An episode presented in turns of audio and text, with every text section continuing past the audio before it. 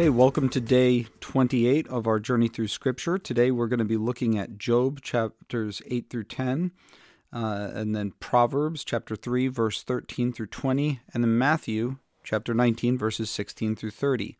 Okay, let's begin by looking at Job chapters 8 through 10. So, Job chapter 8 um, is contains a speech of Bildad the Shuhite in response to Job. And here, I've mentioned this in the past, but just want to remind everybody that the main fault that a lot of his friends have, Job's friends have in their argument, is that they present a very mechanical view of God. That if you do the right things, then God will do right by you. And technically, this is true, right? That God does reward the righteous, that God does um, uh, give us give us grace and and and that he brings justice to those who do not know him. The problem here, however, is defining when and where and how that's going to take place by saying that uh, if a bad thing is happening to you, then that must mean that God is somehow displeased with you, that you've done. I mean, it could be, right? But where is the room for, say, well, to use a familiar example to us, Joseph wallowing in an Egyptian prison for years and years and years? Um, certainly, Joseph had done nothing wrong, and, and if he had concluded from his circumstances, from the the, the tough things that he was going through, this extremely uh, devastating part of his life, that therefore God is displeased with me, God has closed his eyes to me, then that obviously would have been a false conclusion. And so, that's the real danger with this mechanical view of, jo- of God. It, it is not that that God is not is not in fact just, and we need to we need to wrap our heads around that. No, God is just. It's just that the mechanical view of God says that that bad things shouldn't be happening to me if I'm doing what is what is right. And really, a big part of what Job eventually learns in in this book is how God uh, has a much grander view of the world than we do. He sees much more than we do. He knows much more than we do, and he's doing much more than we can imagine. And so it's very presumptuous in the midst of suffering to look at that suffering and conclude, therefore, something is wrong between me and God. Um, so he begins, Bildad begins by asking questions about does, does God pervert justice? Does the Almighty pervert the right? Of course, God is just. Um, and so let's infer from this situation uh, what the problem is here, Job. And, and then in verse 4, this even leads him to make this extremely painful comment, this comment that must have been devastating for Job to hear. If your children have sinned against him, he has delivered them into the hand of their transgression. Uh, imagine that, telling a father who had just lost 10 children in one day, all of his children, um, that that this is God delivering them into the hand of their transgression. That this is the kind of thing that this reasoning uh, requires of us. Um, so, of course, verses 5 through 7 if, if you will seek God and plead with the Almighty for mercy, if you are pure and upright, surely then he will rouse himself for you and restore your rightful habitation. And though your beginning was, was small, your latter days will be very great. So, of course, Job, if you repent, he will restore you. Um, then we get um, th- this idea that the, the wicked will perish like a reed with no water. Um, and ultimately, of course, this is so because God is just. Verses 20 through 22 God will not reject a blameless man, nor take the hand of evildoers. He will yet fill your mouth with laughter and your lips with shouting. Those who hate you will be clothed with shame, but the tent of the wicked will be no more. Um, so, of course, God acts this way. Um, of of course, he is rewarding the good and and and uh, paying the wicked with retribution. Then Job answers, and his answer is um, essentially, "Yes, yes, I know that. Truly, I know that it is so." He says. Um, he asks, though, but how can a man be right before God? Okay, and and then he launches into this this uh, series of statements that actually sound a lot like God's eventual answer to him in chapter 38. Those of you who have read that before know what I'm talking about, but you get these statements um, like um, uh, that that he that God is the one who removes mountains and they know it not. He's the one who shakes the earth out of its place and its pillars tremble. He's the one who commands the sun and it does not rise, who alone stretched out the heavens and trampled the waves of the sea.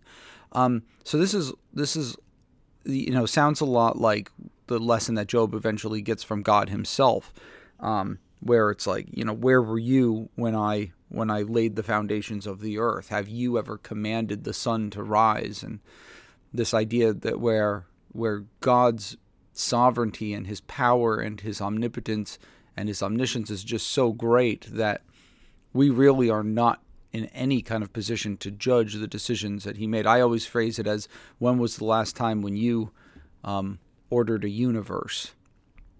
Um, and in in here, another thing I want to tag is that if you um, if you look at Job's response in verse 13, so chapter 9, 13, you get this mention of another one of these mythological creatures. Remember, we saw we I said this about Leviathan when we encountered Leviathan before, but here. Uh, God will not turn back his anger. Beneath him bowed the helpers of Rahab. And kind of so i mean obviously if, if you know the bible then you might be like oh this is rahab the prostitute from the book of joshua. But no this is a different rahab who like leviathan is a, a mythical creature whom god does battle with.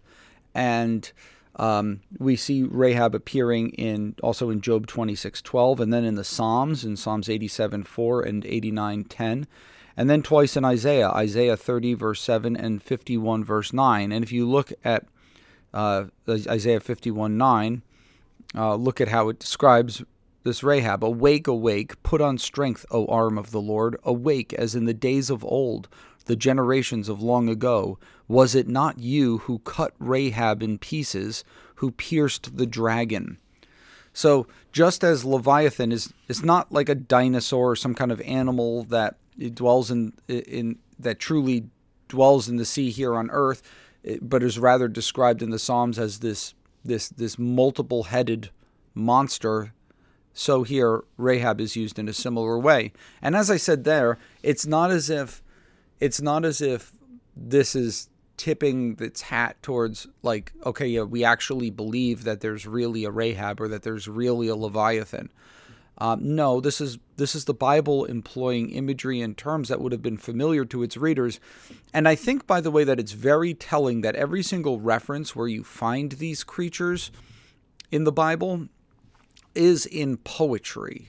That's not to say that things in poetry are never true or never really refer to things that are in the actual world, but it is to say that uh, uh, these are all found in literature, which is which delves highly into the symbolic and um, and uh, uses a lot of imagery and yeah, that that's kind of like the language of poetry. You know, you you don't tend to find, as you do in some other cultures, references to these creatures in prose that is more historically straightforward.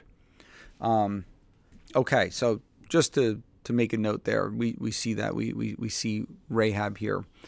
Um, but yeah, so so this is Job essentially like you know who can be in the right before God. If if it is true that God will reward me if I do righteous, well, who actually is really righteous before God? And that is something that we'd kind of want to affirm as well. Um, and so Job uh, launches into this frustrated tirade of confusion. I guess I'm essentially I guess I'm living a lie now. So um, I, I, guess I, I should appeal to God for mercy, even though I'm in the right. Uh, okay, so look at verses 14 through 16. How can I answer him, choosing my words with him? Though I am in the right, I cannot answer him. I must appeal for mercy to my accuser. If I am sum- if I summoned him and he answered me, I would not believe that he was listening to my voice. Um, and this here, what Job is saying is okay, so no one can be in the right before God. maybe I should just cast myself on his mercy and and confess some sin here, but I'm not aware of sin. Remember, Job in the book of Job is is described as an utterly righteous man, and so he's like, I could just make stuff up. Um, but that itself would make me evil. So verses 20 through 21 Though I am in the right, my own mouth would condemn me. Though I am blameless, he would prove me perverse. I am blameless. I regard not myself. I loathe my life. Um, uh, per, perhaps then the answer is that God is unjust. Then you know if if if this is if I'm in a spot where the only thing I could do is is say falsehoods, maybe God is is is is being unjust. Um, and uh, you see this accusation in verses 22 through 24. It is all one, therefore, I say, he destroys both the blameless and the wicked. When disaster brings sudden death, he mocks the calamity of the innocent. The earth is given into the hand of the wicked, he covers the faces of its judges.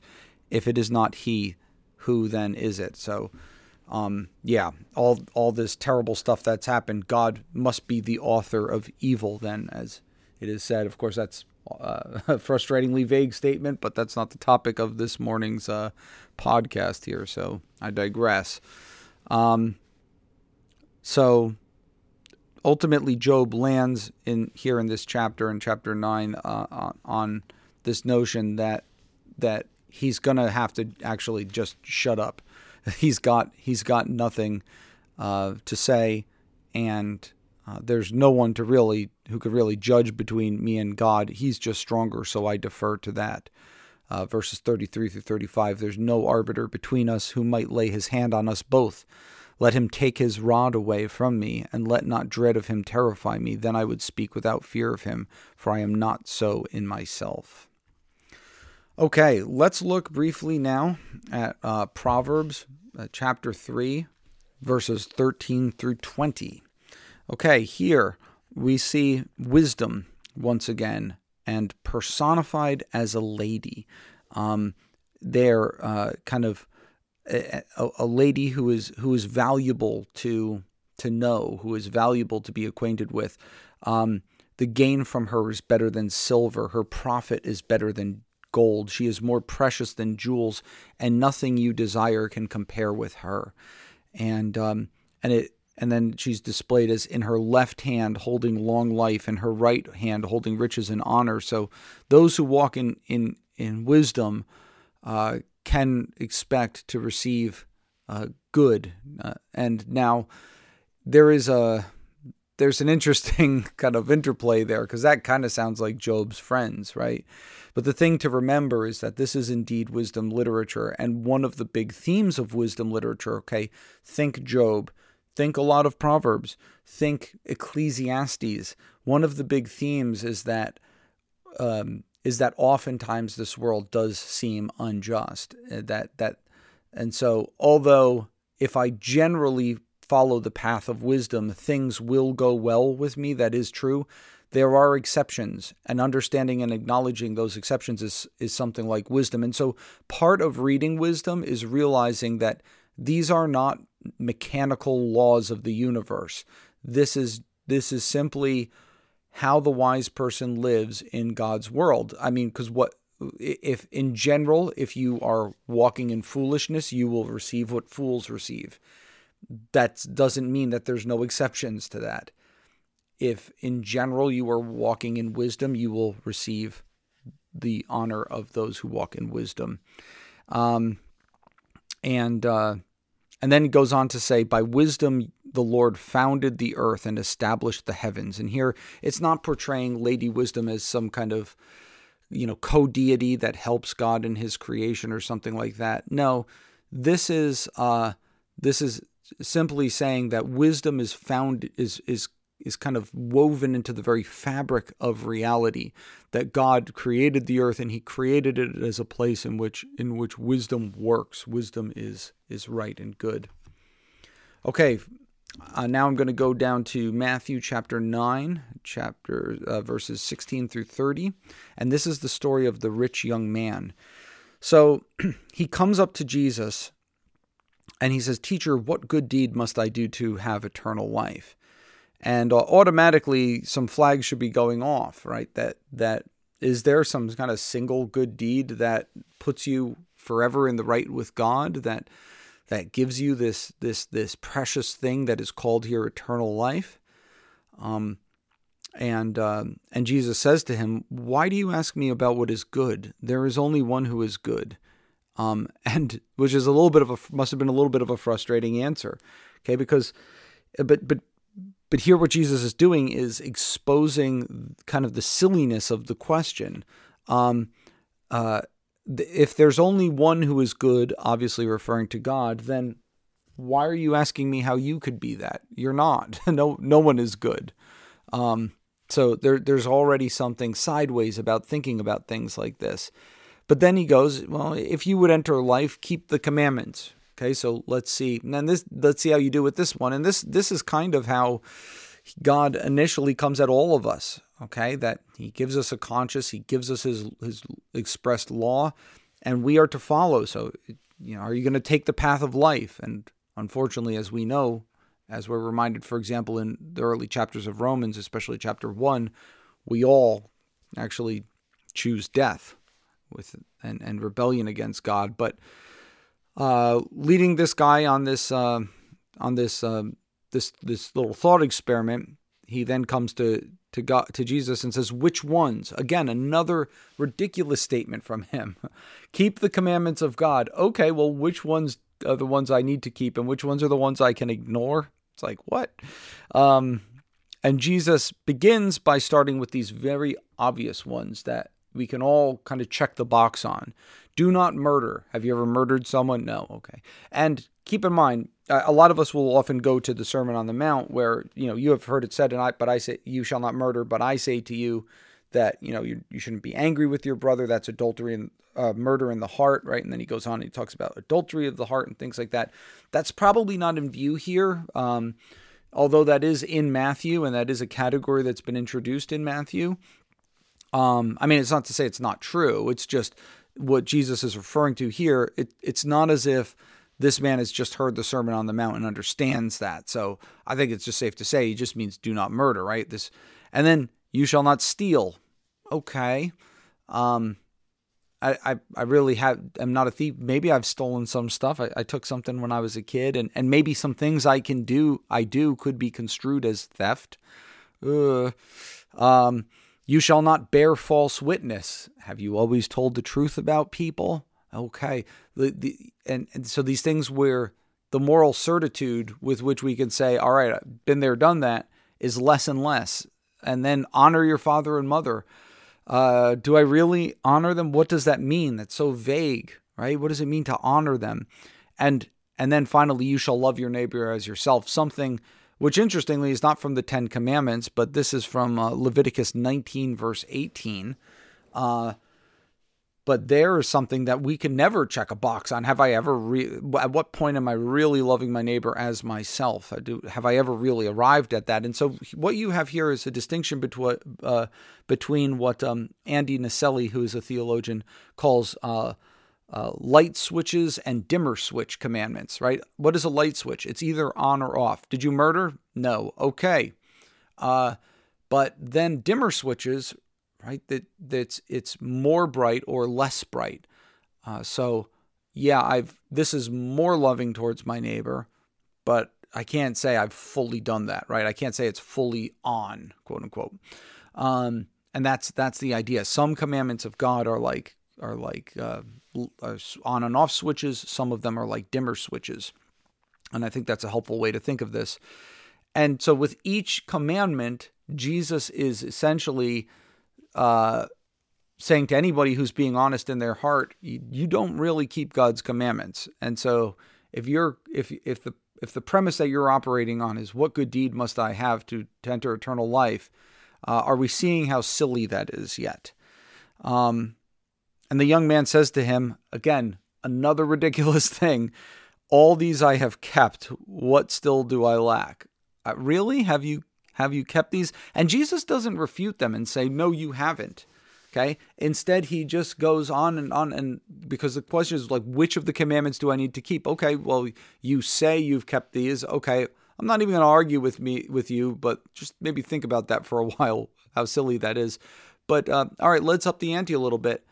Uh, if you would be perfect, go sell what you possess and give to the poor, and you will have treasure in heaven. And then come, follow me. And at that point, that is the point beyond which this man now says, All right, no, no, I, I don't want it. Um, and he's not, in fact, understanding, to put it in the words of Jesus in Matthew, what the kingdom of heaven is like. It's like a, a treasure buried in a field, and a man sells all he has so he can buy that field. It's like that pearl of great value. It's like that lost coin that the woman just tore apart her house looking for. What is that thing that Jesus asks you to give up in following him that is thus far I can go and no more. No, Jesus, it's not worth giving up. That is it. Is it? Is it some aspect of, of what you do with your time? Is it some aspect of of of something that that delights you? Is it um, is it money? You know, uh, um, is it your sexuality? What is it that if Jesus asked me to give it up, I would say, you know what? No, this is more important to me than following you. Um, it's a very, very convicting question. And the man here um, hears this and goes away sorrowful because he has great possessions. And this, this, it, this has Jesus saying, Truly I say to you, only with difficulty will a rich person enter the kingdom of heaven. Again, I tell you, it's easier for a camel to go through the eye of a needle than for a rich person to enter the kingdom of heaven. Um, and I, and I will say that this is a very challenging passage and the the first thing we want to say, because anybody being honest with those of us who live in the affluent West, we are these rich people. We we are wealthier than the majority of people who have ever lived on this planet. And so, just to to compare yourself to Jeff Bezos or or uh, Steve Jobs or, or Elon Musk or something, say, oh, that those are the rich guys. No, if you are choosing between a hundred different boxes of cereal uh, if you're wondering which restaurant you want to eat at, you are more wealthy than most people who have ever lived. And this is very challenging. And so the, the, the, the knee jerk reaction to this is often to try to uh, say, well, here's why we don't need to take this seriously. Sell all you have and give to the poor. But just to be super convicting, isn't it those who make that excuse, who, who start fishing for excuses, exactly the kind of people who need to hear what Jesus is saying here? Uh, this is no cheap discipleship here. And the disciples re- recognize this, right? The disciples then say, Who then can be saved? And now I think it's interesting that they that they that they use the term saved here, um, because it's important to realize that biblical terms that kind of enter into our Christian vocabulary um, sometimes they don't always mean everything we load them with, right? When we say saved, what are we thinking? We're thinking saved from our sin and going to be with the Lord forever. Um, but is that always how quote unquote salvation is used on the Bible? Sometimes it's deliverance from circumstances. Uh, but here I think we have uh, Matthew's way of using this in a way that is close to our conception of quote unquote being saved note that um, in chapter 1, verse 21, uh, the angel told Joseph, You shall call his name Jesus, for he will save his people from their sins. And then, when talking about persecution in chapter 10, verse 22, Jesus says, The one who endures to the end will be saved. This is. This is eternal life kind of salvation and and the cool thing about eternal life too is that um, as as as uh, R.T. France says in his phenomenal Matthew commentary, he says that eternal life in Matthew, if you look at all the places, we get this portrait of it's a, this this state of quote ultimate well-being which is compatible with loss of physical life right it's compatible with the loss of physical life it's not just being part of his kingdom here and now. There is a future aspect of it, something that we can enjoy even when we are physically killed. So, this is uh, just Matthew's way of saying this um, this concept of giving this concept to us, and I think it's it's very interesting. Um, but yeah, the disciples are like, who then can be saved? Um, isn't it isn't it just this this futile thing? Um, and Jesus turns and he says, With man, this is impossible, but with God, all things are possible, which is something that we love to quote. um, but um, and and certainly I think the principle is true. With God, all things are possible, and so this some mountain or or really difficult situation in my life that I can't see how God can overcome it. Yes, He can. But I think it is important to realize that the context in which that statement is actually used is how hard is it to save people who have a lot of possessions, um, those who who who because of their their comfort and their ease in this life don't sense this desperate need that they have for the Lord, and um, and their riches in essence blind them, and that we have to ensure that that doesn't happen to us, and uh, we're we're all we're all called to that. Uh, so Peter then replies, See, we have left everything and follow you. What then will we have? And Jesus says, and again, here is this future orientation to the kingdom of God. The kingdom of God is something that is inaugurated, that it is breaking in on this world, but there is a future state at which things will be absolute. So, uh, truly, I say to you, in the new world, uh, you could say the do over, right? The renewed creation. In Greek, the palingenesia. Um, you will sit on who have who have followed me will sit also will also sit on 12 thrones judging the tribes of Israel. And I don't think this means that Jesus is going to be, you know, when it comes to judging the 12 tribes, he's like, "All right, you know what? I'm going to take a coffee break. Um, uh, Peter and the rest of you, uh, you guys are the ones who judge them." No, I, here I think of judging more in the sense in which it's used in the book of Judges as we'll see, which there is not merely just somebody who who makes judicial calls on people, right? Guilty, not guilty, but actually leadership, uh, prominence.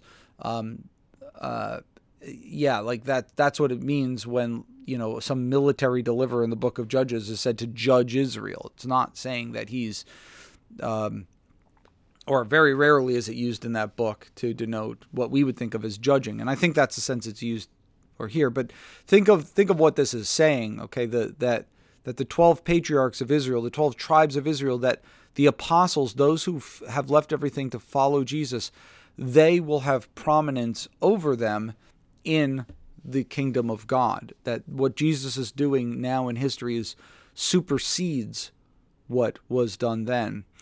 Um, and uh, you will receive everyone who has left houses or brothers or sisters or father or, or, or mother or children or lands for my name's sake will receive a hundredfold and will inherit eternal life. But many who are first will be last, and the last first. Okay, so those those whom you think most belong there um, will actually be last in the kingdom. But as Jesus says, the one who serves is going to be the first. The one who is humble, the one who maybe you don't notice, is going to be first in the kingdom. Okay, well, that's it for today. Thank you for joining me. I look forward to uh, looking at our passages together tomorrow. But until then, as always, take care. Bye bye.